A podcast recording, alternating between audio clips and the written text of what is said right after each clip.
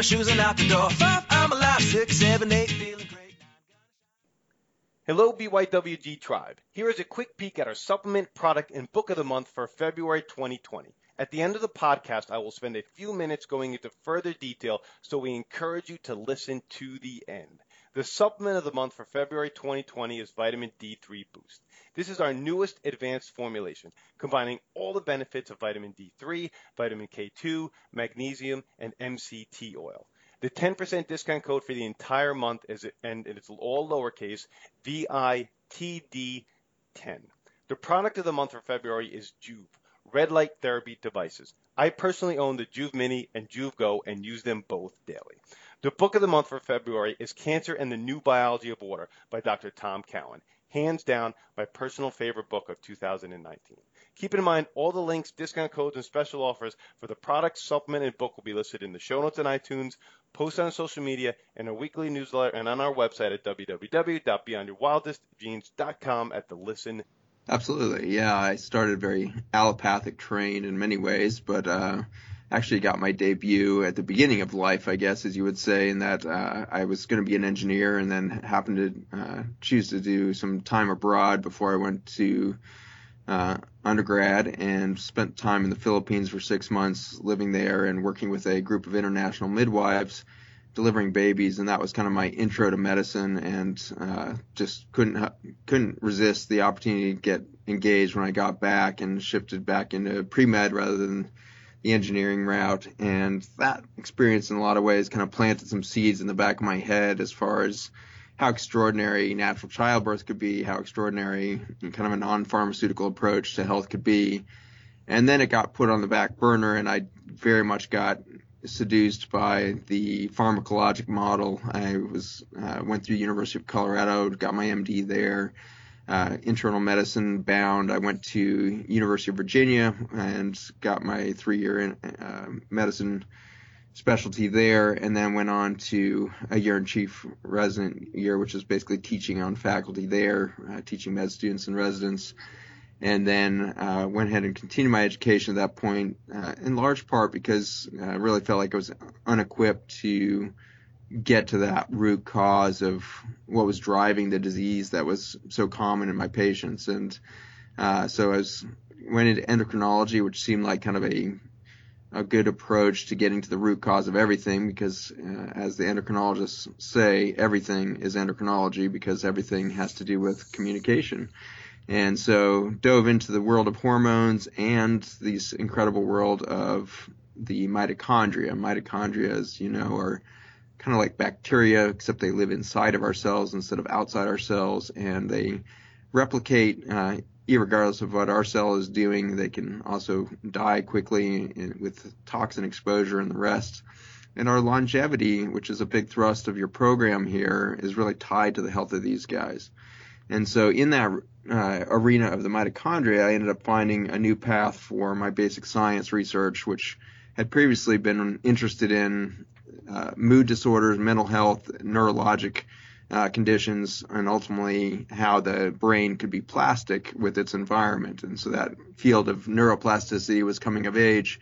This was the late 90s to the early 2000s, and um, that was kind of a major interest in mine as how the hormones were changing the way our brains wire throughout life and in also in disease situations like major depression or anxiety disorder. So that was my first journey into the basic sciences and then dove into this world of mitochondria and realized that uh, the endocrinologist uh, would probably have a lot to offer in the world of cancer management. So I started doing some basic science research, uh, which ultimately led to uh, the development of some chemotherapy compounds for metastatic and aggressive tumors uh, involving the pituitary gland, brainstem, etc. And so uh, that was kind of my allopathic journey. The shift happened when my patients started bringing me books on how they could reverse their diabetes with nutrition. And I had trained at the third best endocrine program in the world, and nobody had ever mentioned that you could reverse type 2 diabetes with diet alone. And so it was a it was an aha moment for me in this allopathic bubble that I lived in, and tore through a book that my patients had given me, uh, Neal Barnard's program for reversing diabetes and that was a huge huge opening for me. Suddenly realized I hadn't been taught anything terribly interesting about health and all of my education on disease management, I had already kind of proven out over the previous six years that it was a chasing after the wind. So as I was in my last year of fellowship in endocrinology, I started to dive into the science of nutrition further. Ultimately, as I went on to faculty UVA, tried to get underway with a nutrition clinic there to reverse chronic disease and uh, was unsuccessful. There was a number of different barriers, ironically, including the dietitians in the university as they had been trained through kind of the food pyramid approach to teaching nutrition and the data that was coming out at the time was really suggesting that a plant-based diet was going to be the right approach. So watched with somewhat of awe how much not only a lack of education we get nutrition, but the the nutrition we do teach in these academic centers are steeped in dogma that really dates back to legislative farm bills and marketing campaigns from the food industry and just very little science behind uh, this dogma that we have in the nutrition field. So left in 2010, started my own nutrition center in Virginia, and that's where I am uh, today in a lot of ways. I've got a busy clinic and uh, a lot of research and development, have my own biotech companies now, and we've uh, launched, as you mentioned, the dietary supplement Restore, which has gone international and has become a phenomenon uh, just due to its kind of root, root, root cause here. As you go down through the root causes, you're eventually going to find yourself in the dirt, and that's where we found ourselves. So, uh, why, why don't you why don't you continue there? Why don't you talk to us a little bit more about dirt because that that's where you find it found yourself and uh, as I mentioned, I, I listened to many of the podcasts you've been on in the past, and I'm fascinated by how you connected all the dots of all your different education to get to where you are in your product today, which is called this uh, Restore. So, uh, tell us a little bit about Dirt. Yeah, so I almost have to back up a little bit to even tell that story because I was the last guy you'd ever think would care about dirt. Um, except that, uh, it, you know, my research had started diving into this area of mitochondria, and there was, you know, a lot of you know agreement in the entire field of cancer that cancer is a genetic disease. Except at the time we were seeing this huge explosion of the the rates of cancer in our country for the first time, and it was actually starting to approach the the the disease rate and death rate that we see with cardiovascular disease, which had always been king. And so um, there was, you know, something afoot that was starting to really question and call into question my training and dogma that I had in the world of cancer and some of the cracks that were happening in that glass ceiling of the, the philosophy in the mid 2000s was that uh, there was a number of studies coming out of the University of uh, California, San Francisco, and, and UCLA, uh, UCSD. All of these universities were starting to publish data around genomics, and I know you, there's a big thrust of your podcast here is yep. Uh, the story of epigenetics and uh, as we had been able to start to tease out the human genome in the 1990s, we suddenly realized that we're really simple creatures on the genetic level. Uh, at least it appeared to be, because at the time we thought that genes kind of ran the show. But humans only have a mere 20,000 genes, which is pretty pathetic uh, compared to what we knew at the time, which was that the flea, the little tiny insect, has a genome of 30,000 genes. So we were it was really mind-boggling that the human could be two-thirds as complicated as a flea, and and only slightly more complicated than a fruit fly, which has 13,000 genes. And so this world of epigenetics started to emerge out of necessity because it was suddenly clear that one gene does not make one protein, and therefore something much much bigger must be afoot. And that led to the discovery of epigenetics, which as most of your listeners probably know, is kind of how genes turn on and off by this methylation pattern that can happen when different environmental exposures happen. So you can turn off a gene or turn on a gene based on your environment. But it, it was still not answering the question of how a single gene could make over 200 different proteins depending on its environment.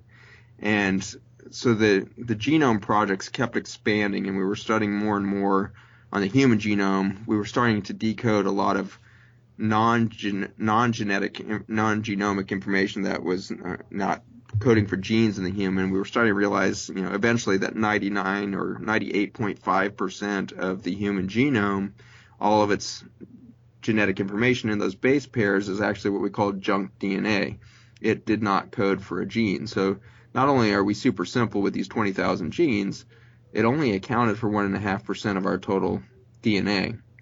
And so this was starting to lead to massive questions as to what is the origin of life? Is the DNA really the secret to everything? You know, all of these major questions, which has to this day stayed pretty quiet in, in the mainstream media. Mostly, I believe, because there's been a huge suppression of any major questions towards this kind of DNA hypothesis and genomic hypothesis that's kind of been the dogma in the cancer realm and beyond nonetheless, you know, teams started to turn their attention away from the human genome at this point to see if answers laid without. And what they started to find was that they were starting to see very definitive patterns in the genomics of the microbiome of the gut.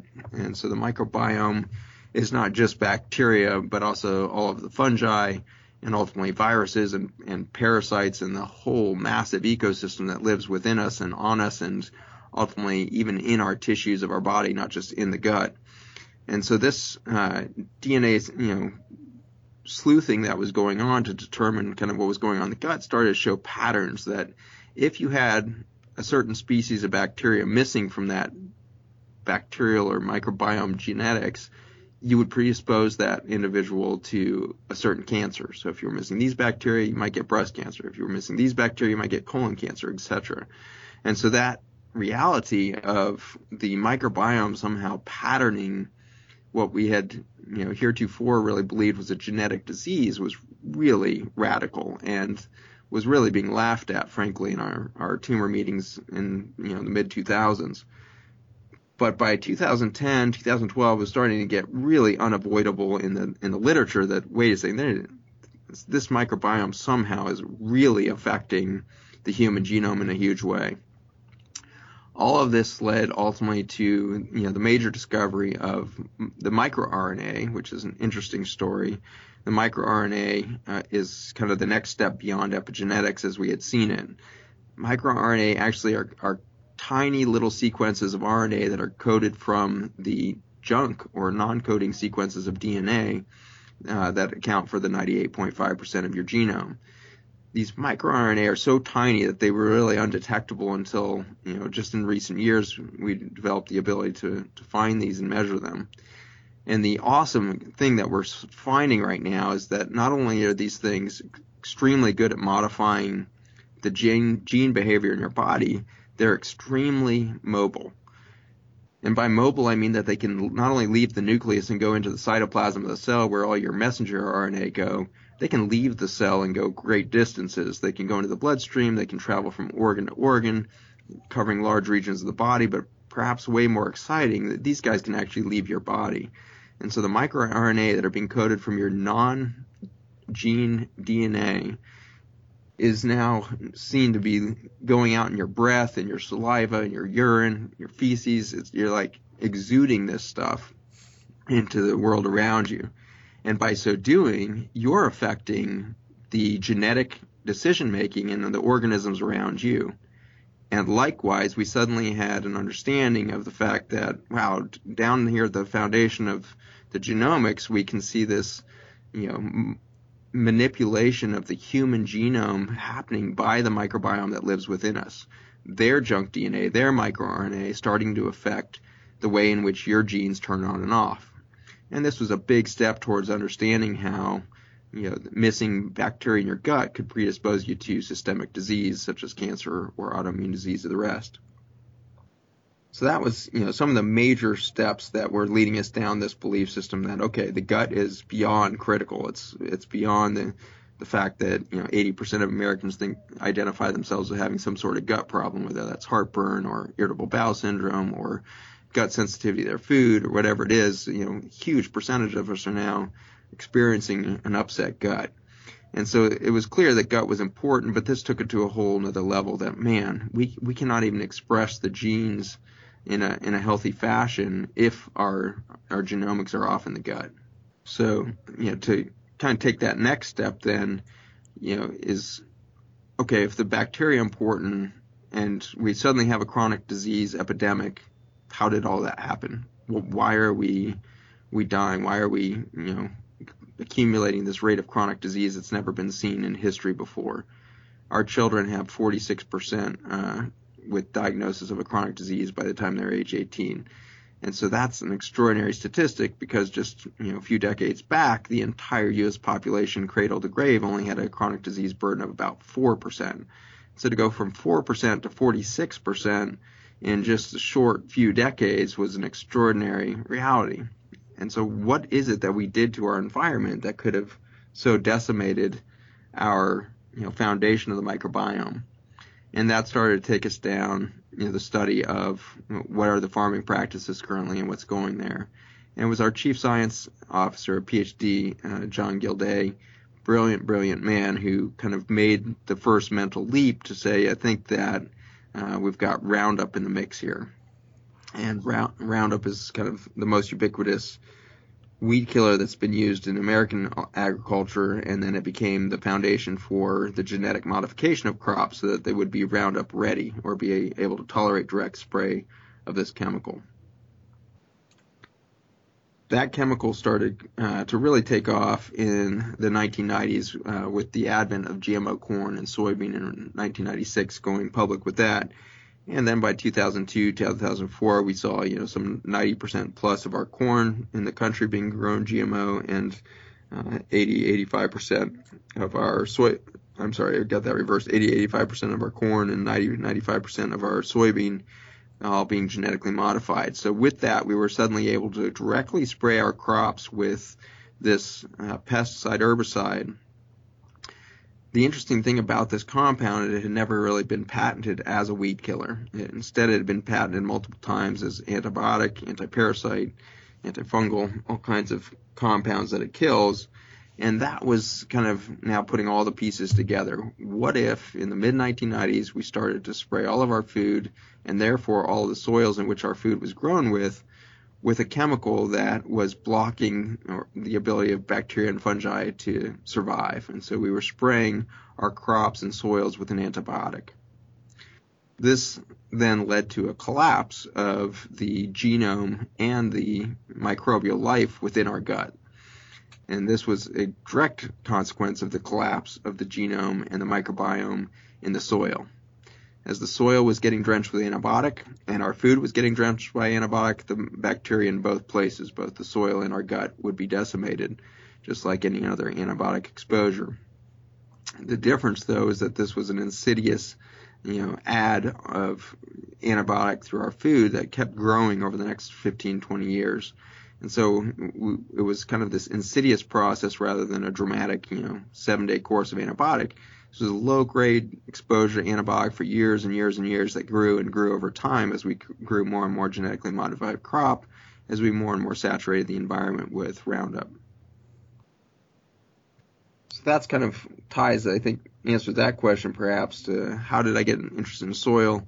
In some ways, it all comes back to genomics, the genomics of the microbiome, both in the soil and your gut, predicting exactly what your genes are doing, which are your what oncogenes or cancer genes are you turning on, which you know anti-cancer genes are being turned off and all of that.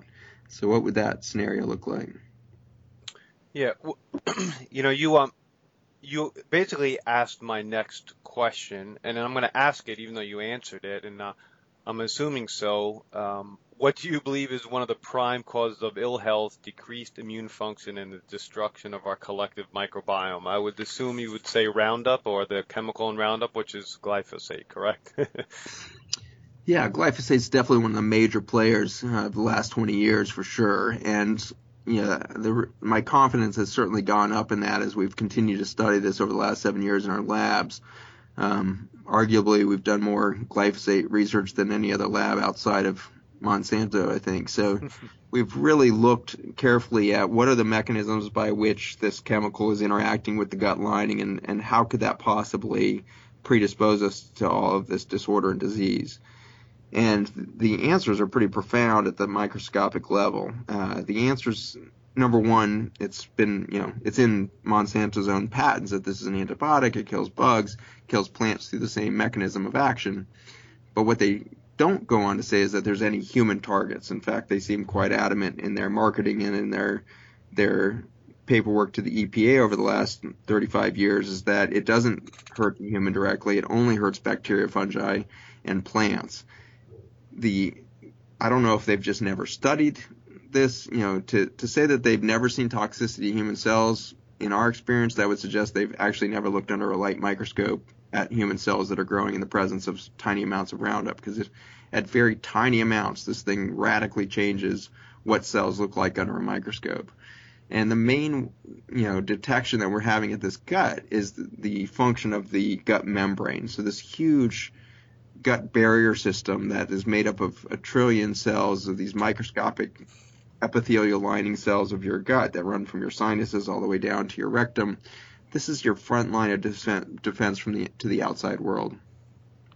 You want to keep in mind that the outside world, you know, is got all kinds of chemicals way beyond Roundup here. So I don't want to say that our, all of our chronic disease from one chemical. I think there's a perfect storm going on. Right. But what, what I'm about to describe is is that we're really tearing the foundation of protection out of your body by this one chemical, and then everything else I think becomes far more toxic. And so with the the the active ingredient Roundup being glyphosate, this chemical has this direct ability to break down the the Velcro-like tight junctions that bond all of these trillions of cells into your protective gut membrane. Your gut membrane barrier is quite huge. It's, it's, notable that it's much larger than your skin, which is your other source of exposure to the outside world, obviously. Your skin has somewhere around one and a half meters square of surface area, whereas your gut lining has somewhere between you know, one to two tennis courts in the surface area. And so you have this massive, massive you know, exposure to whatever goes in your mouth, whatever you breathe in, all of this exposure constantly. And it's engineered seemingly very poorly if you're I tend to over engineer everything I set out to do, so I I miss the eloquence of, of nature's design. Nature's design here put put that huge ten, tennis court, two tennis court surface area down to just half a the diameter of a human hair in thickness. It's one cell layer deep. And so at half the width of a human hair, that cellophane-like layer that, that keeps you separated from the outside world needs a backup plan. Because if that membrane starts to get damaged, the outside world is about to come inside. And to manage that, the human was has engineered that was was engineered with this 60 to 70 percent of our entire immune system sitting right behind that thin membrane that separates you from the world that immune system there makes over 80% of the antibodies that will go on to protect your body from the outside world. The dilemma happens when the membrane starts to really break down at large, not just like a spot weld failing here, a spot weld, weld failing there. Suddenly the whole thing turns into a leaky sieve and you're getting immune system activation across the whole board. Now suddenly with time, your body starts to lose reference to what's outside and what's inside. Suddenly everything starts to look like it's inside and you start reacting to everything around you. One of the interesting consequences to this, of course, is the autoimmune diseases. If your body keeps reacting, keeps reacting, keeps reacting, it's not going to be long before your one of your antibodies, one of your antibody producing cells called the B cells, which are driven by the T cells, start to recognize self as the enemy. And I think we do this mentally all the time, right? We're all our own worst enemy, is the old adage. And I believe that's true emotionally and, and intellectually and, and all of this. But there's something deeper going afoot now that we're all becoming physically our worst enemy as we lose this gut barrier system and we start to ramp up chronic inflammatory events throughout the gut and we increase with every passing week or month that we leak a likelihood of having one of these autoimmune disorders develop. And so it's an extraordinary story of one chemical that's damaging the Velcro between our cells to create this huge leak across this cellophane layer from the outside world, and suddenly we're in an overwhelmed state with our gut lining. So I know this leads to you discovering a set of molecules that essentially helps to quote unquote restore this lining and I absolutely want to get there, but I have a few questions that I want to ask leading up to that. Most of our audience is is aware of, you know, the benefits of probiotics, prebiotics, specialized diets, but why are these things simply not enough to get the results that we want uh, in our microbiome, in our health, in our gut health, in our immunity. Excellent. So this goes one layer deeper than the epigenetics, and this is where I'd gotten to in my cancer research was the fascinating reality that you know all of the genomics with the bacteria talking to the human cells, turning on and off oncogenes, turning off you know cancer suppressor, cancer activator genes, all of this talk had yet another underpinning, and that was redox signaling molecules. The word redox refers to reduction and oxidation. Reduction is the donation of an electron in a biochemical reaction, and oxidation is the tearing away or absorption of an electron. And so the place in which we first discovered this was nitric oxide. I'm sure you guys have had podcasts on nitric oxide, I suspect, but it's the only redox molecule that's made by human cells. And so uh, the redox molecule made by the, the endothelial layer that lines all of your blood vessels produces and, and reservoirs nitric oxide, which then can be released into the bloodstream once you start working a muscle to hypoxia. Once you start to get a little ache in the muscle from you know, repetitive motion or exertion of a muscle body, then you'll dilate uh, the blood vessels and deliver more oxygen through the delivery of nitric oxide. And so that was kind of the first discovery. This is the early 1990s. Uh, a gentleman who found nitric oxide and winning the Nobel Prize for that one. Then uh, in the in the late 90s and early 2000s, we started to get the realization that all of these reactive oxygen species coming out of the mitochondria might actually be doing something. We thought previously that these were just dangerous waste products that were highly oxidative or dangerous to the inside of our human cells and need to be cleared quickly by the antioxidant system. Well, it turns out that uh, we were wrong. It turns out all of these molecules coming out of the mitochondria are largely especially when you have a healthy cell cranking these out, a communication network to regulate everything from cell metabolism to cell turnover to apoptosis, which is programmed cell suicide. And all of these extraordinary major th- events were taking place not by genomics, but by the electrical communication through these redox molecules coming out of mitochondria. And so that was my area of expertise in cancer. With the chemotherapy I was developing, I was able to turn on apoptosis or programmed cell suicide with no immune system uh, to address the cancer cells. Instead, the cancer cells, with enough information from a redox signaling environment, would simply turn on apoptosis or suicide and kill itself. So that was a very exciting new realization that we could go deeper than the genetics. We could go back into cell function by simply getting communication restored at this redox signaling environment.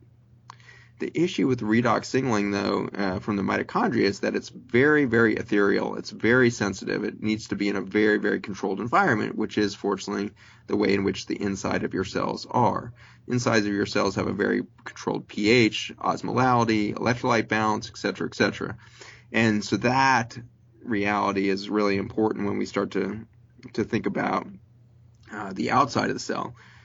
The the outside of the cell with all of these connective pieces, the the tight junctions we mentioned earlier that keep a huge membrane like your gut or the the lining of your blood vessels all intact, that's not within the cell. And so we, had never really pictured redox signaling happening outside the cell. The typical redox molecule coming out of a mitochondria only lasts for one millionth of a second. This is down at the quantum physics realm of, of crazy here. But these redox signaling molecules pass an electron through their their transitions of electrons with hydrogen and oxygen binding, and it's like a domino chain, but each domino only lasts like a millionth of a second.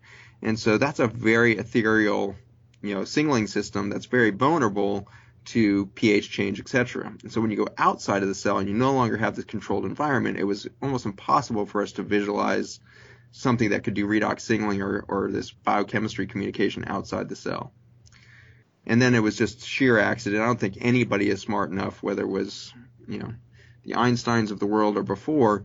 Nobody goes into a paradigm shift in science proactively thinking, I'm going to create a new paradigm and this is how I'm going to do it.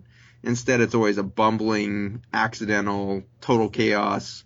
You know, maybe asking the right questions, but usually asking a question that you accidentally get the wrong answer to, and that wrong answer ends up leading to the right question that you should asked before and that's what happened to me. And so we were certainly asking all these questions about the gut. How come our patients are not getting better on the healthiest foods in the in the world? How come they actually look like oftentimes they're getting worse on health food, not better. Like what's going on at the gut?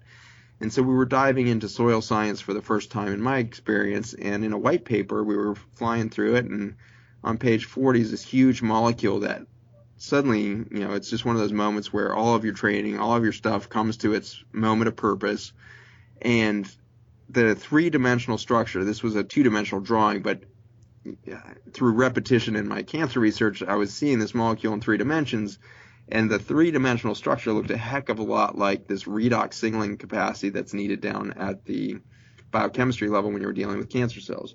And so to see this in soil was extraordinary, but the most goosebump moment is that on the back of this three-dimensional cluster of oxygen and hydrogens is a huge carbon backbone. Bone.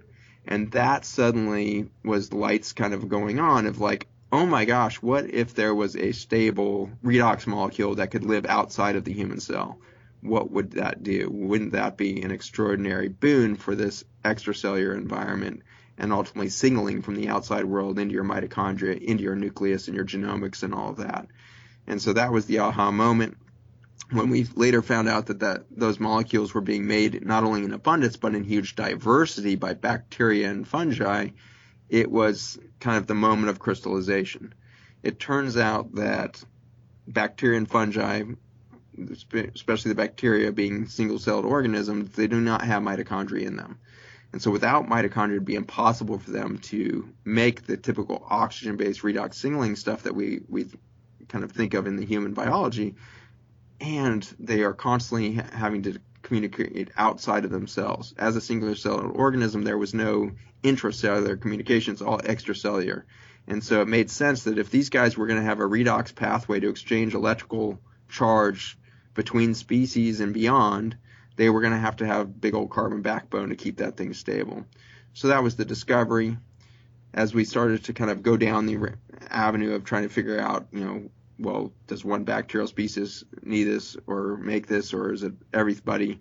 It increasingly became clear that the entire microbiome is making some niche within this huge communication network of these carbon molecules.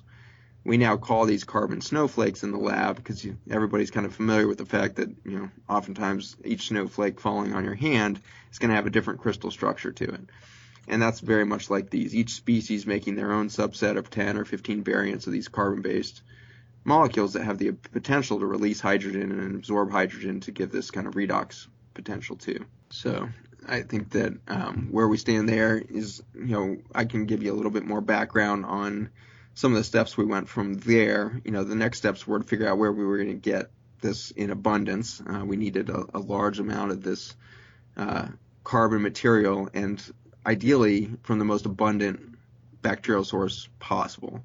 And uh, you know, we'd already kind of studied a lot into you know, some of the toxicity in the food chain and everything else, and it was clear that it's hard to find live soil on the earth. So we dove back in time to the fossil layer that has soil that's now been sitting there for about 50 million years. And in that layer, where we see these very, very thick uh, layers of fossil soil that you know came from what looks to have been topsoil levels that were far deeper than anything we've got on Earth today, we started extracting these carbon-based molecules. And with that experience, uh, as we put that into play in microscopes, we saw extraordinary things happening that have really never been explained uh, before or actually witnessed before.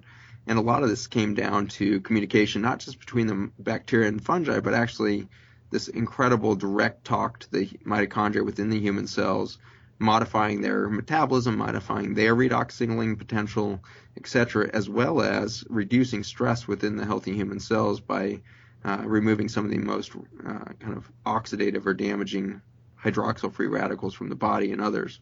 And so by taming some of the kind of inflammatory cascade simply by providing communication was a huge, huge, fascinating journey. And what we ended up finding was that indeed this communication network from the soil has the ability to turn on the human genome to produce an enormous amount of extracellular matrix. And in an era where we have chemicals steeping our food that are destroying that extracellular matrix, those tight junctions and beyond, this becomes a huge critical missing ingredient in this human health and foundation for longevity. So, so let, let me just summarize and then you could fill in the pieces. So what you created through essentially this ancient dirt or soil is what you call restore, and restore sets up or renews or refurbishes the communication network in your microbiome so your microbiome can then thrive again and function the way it was intended. Is that fair? That is good. Yeah. I mean, this is very much like um, wireless communication networks is a good way to picture redox signaling molecules. So we're talking about cells, but let's shift for a moment to your cell phone. Your cell phone has a computer in there that receives and transmits information all the time. And it has the potential to connect you to any human on the planet at any time that has another cell phone. And so this is an extraordinarily powerful communication tool. However, if you're more than seven miles away from the nearest cell tower, that thing is rendered useless as a communication tool. And nothing is broken in that phone. The same receiver, the same transmitter's there, it's sending out the same signal. The only difference is it's lacking this extracellular communication network, which is the wireless phenomenon that we have around us. It's exactly the same phenomenon of these redox signaling molecules outside the cells.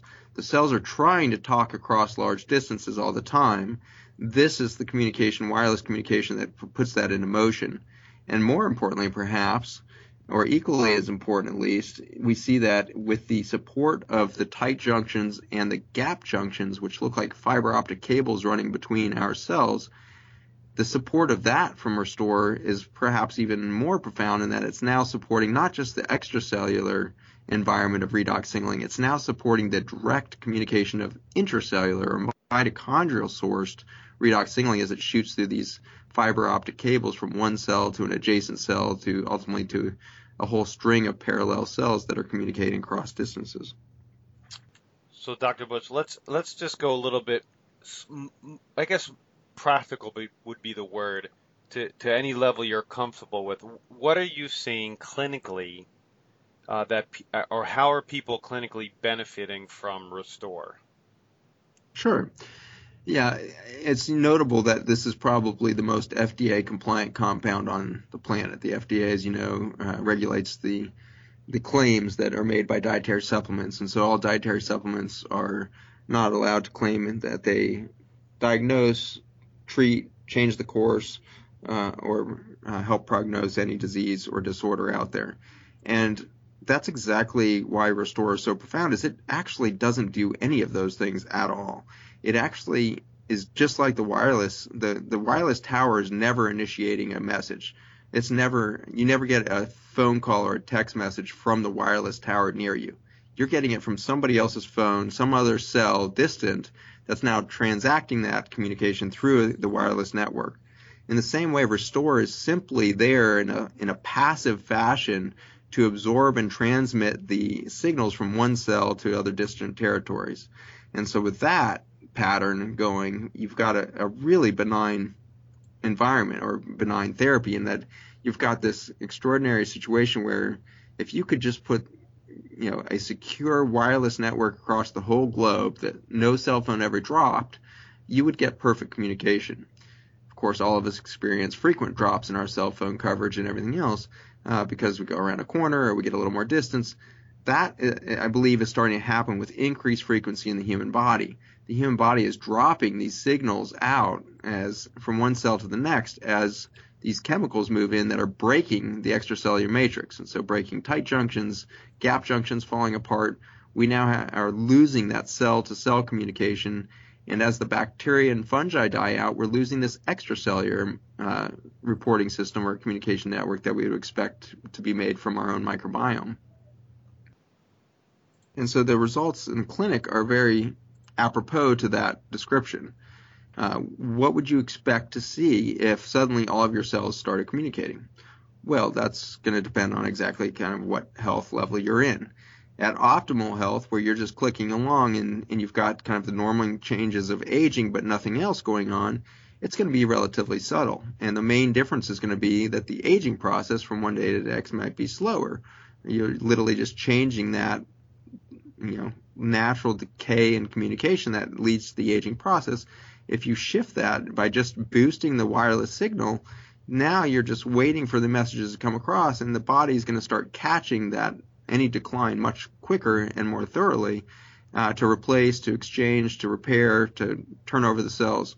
All of that's being done by your own body's natural mechanisms, not by Restore. Restore just happened to get you know the, the word out or, or get the word to the cell that needed to make the change. So what we see in clinic is you know a steady youthification, if you will. Uh, all of us age uh, chronologically at the same rate, but biologically, you've witnessed, whether you're a doctor or not, an enormous difference in the rate at which people age. I'm sure you guys have met 80 and 90 year olds that look like they're 60. Right. I'm sure you've met 40 year olds that look like they're 60. And so we can age faster, or we can age slower based on our bio- biology. And so that's exactly what this communication network supports is how slow can we go on the aging process? How fast can we speed up cell cell communication, therefore cell repair, cell transfer, cell, you know, replacement, all of these different mechanisms of youth that happen in our body every day. And so it's, it's an exciting thing when you see healthy people getting healthier over time, healthy people not only, you know, plateauing their, their previous decline, but now actually setting goals and targets for becoming stronger, faster, smarter every year rather than expecting decline. Not because Restore is making them younger, because their body's already equipped to be young. It just needed to hear the message that they're damaged here or they have issues there. They needed to be able to respond to that. My hospice experience is pretty interesting. You know, I've got a lot of patients that make it over 100 years old, and when you're looking at a 100, 105 year old patient, you know, A, you have huge respect for the human journey. They have incredible stories and amazing spirits in those bodies. But the profound thing is when, when you see somebody like that and you start to think about their cell biology, every single organ in one of my patients who's dying at 105, all of those organs, the pancreas, the liver, the kidneys, the brain, all full of stem cells ready to replace any damaged tissue. So the fact that we're even capable of dying of quote unquote old age is indicative of just how bad this communication can break down. That we have all the machinery sitting there to repair and replace, and it's not mobilizing, and so we just start aging because we're not turning on our mechanisms of youth, we're not turning on our machinery for repair, and we start to plateau and decline, then decline, decline.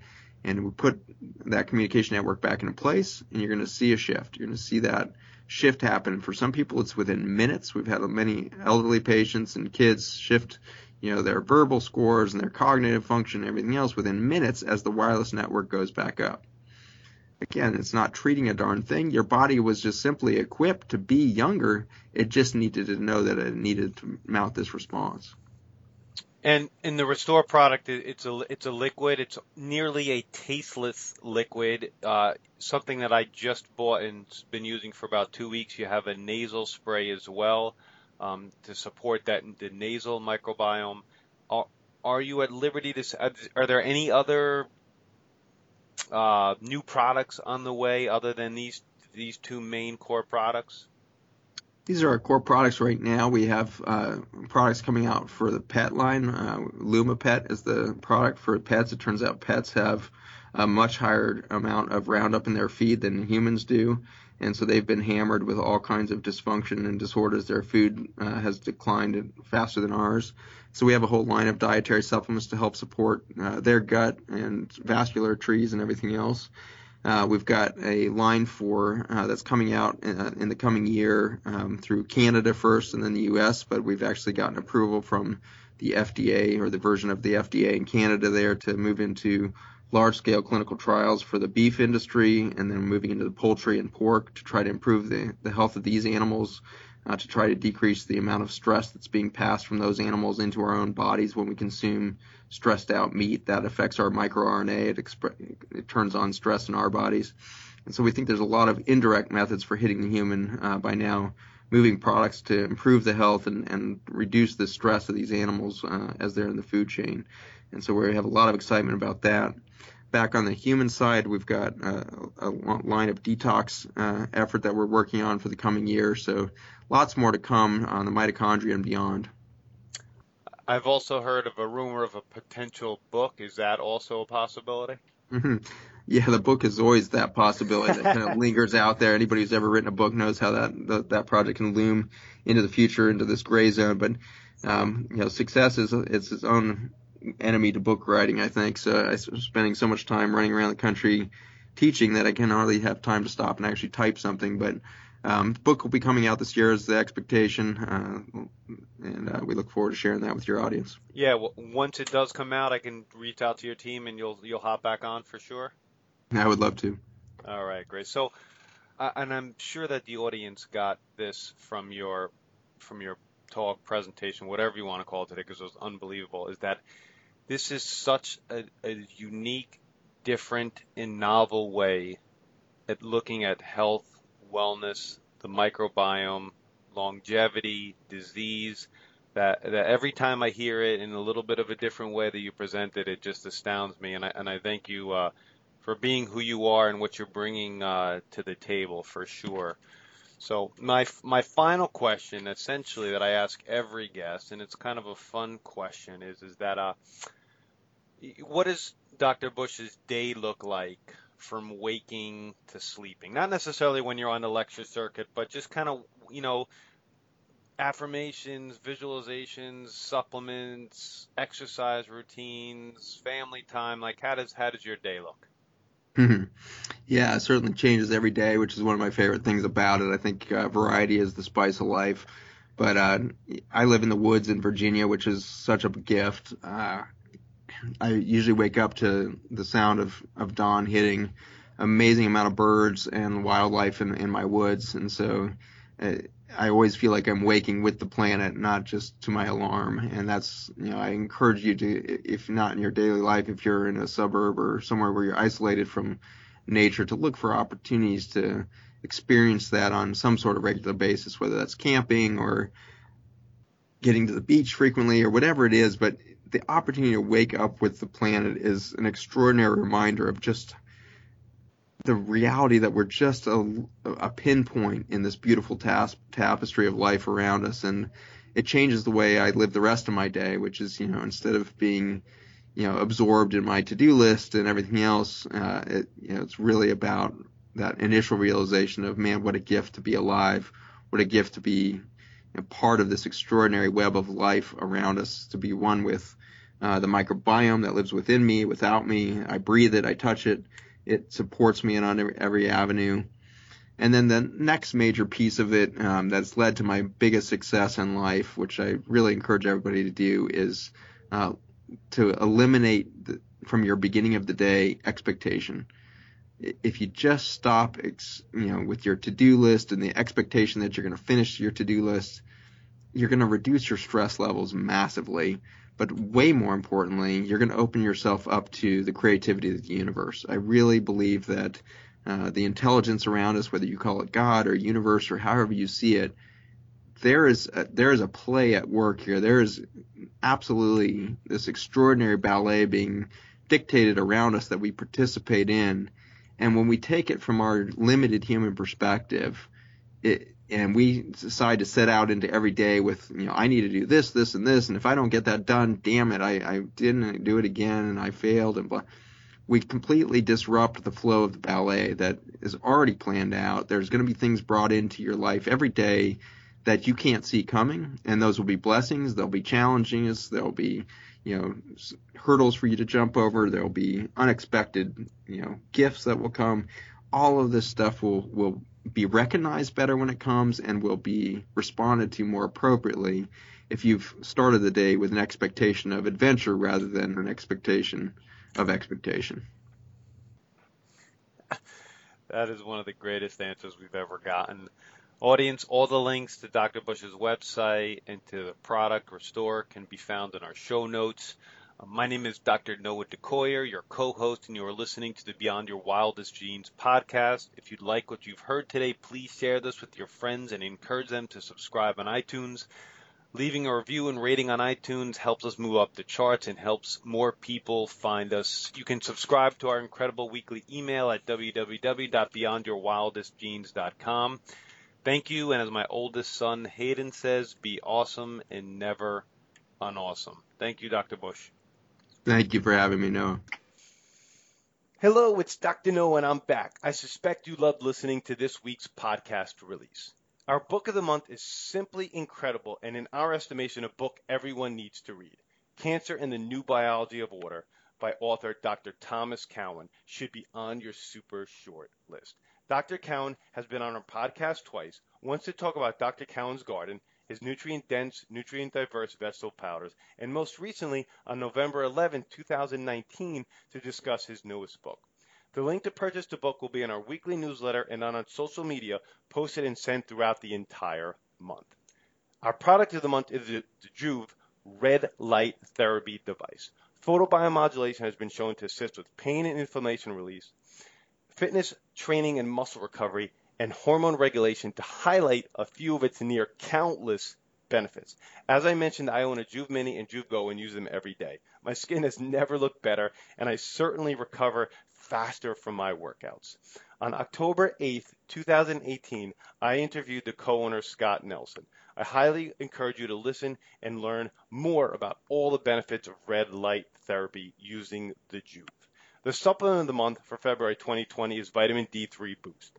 It is pretty mainstream now how important vitamin D3 is to your overall health and wellness. What is not mainstream is the nutritional facts that vitamin D3 needs a few other cofactors, vitamins, and minerals to enhance its effectiveness.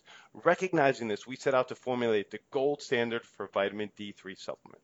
Vitamin D3 Boost has the most active form of vitamin D, as well as vitamin K2, magnesium, and a little bit of MCT oil to enhance the absorption of these fat soluble vitamins. This is truly a world class vitamin D3 formulation. You can check out the spec sheet and research articles on our website. The 10% discount code for the month of February, and remember it's case sensitive, it's VITD10. Thank you for your time. Thank you for listen, listening, and be awesome and never unawesome.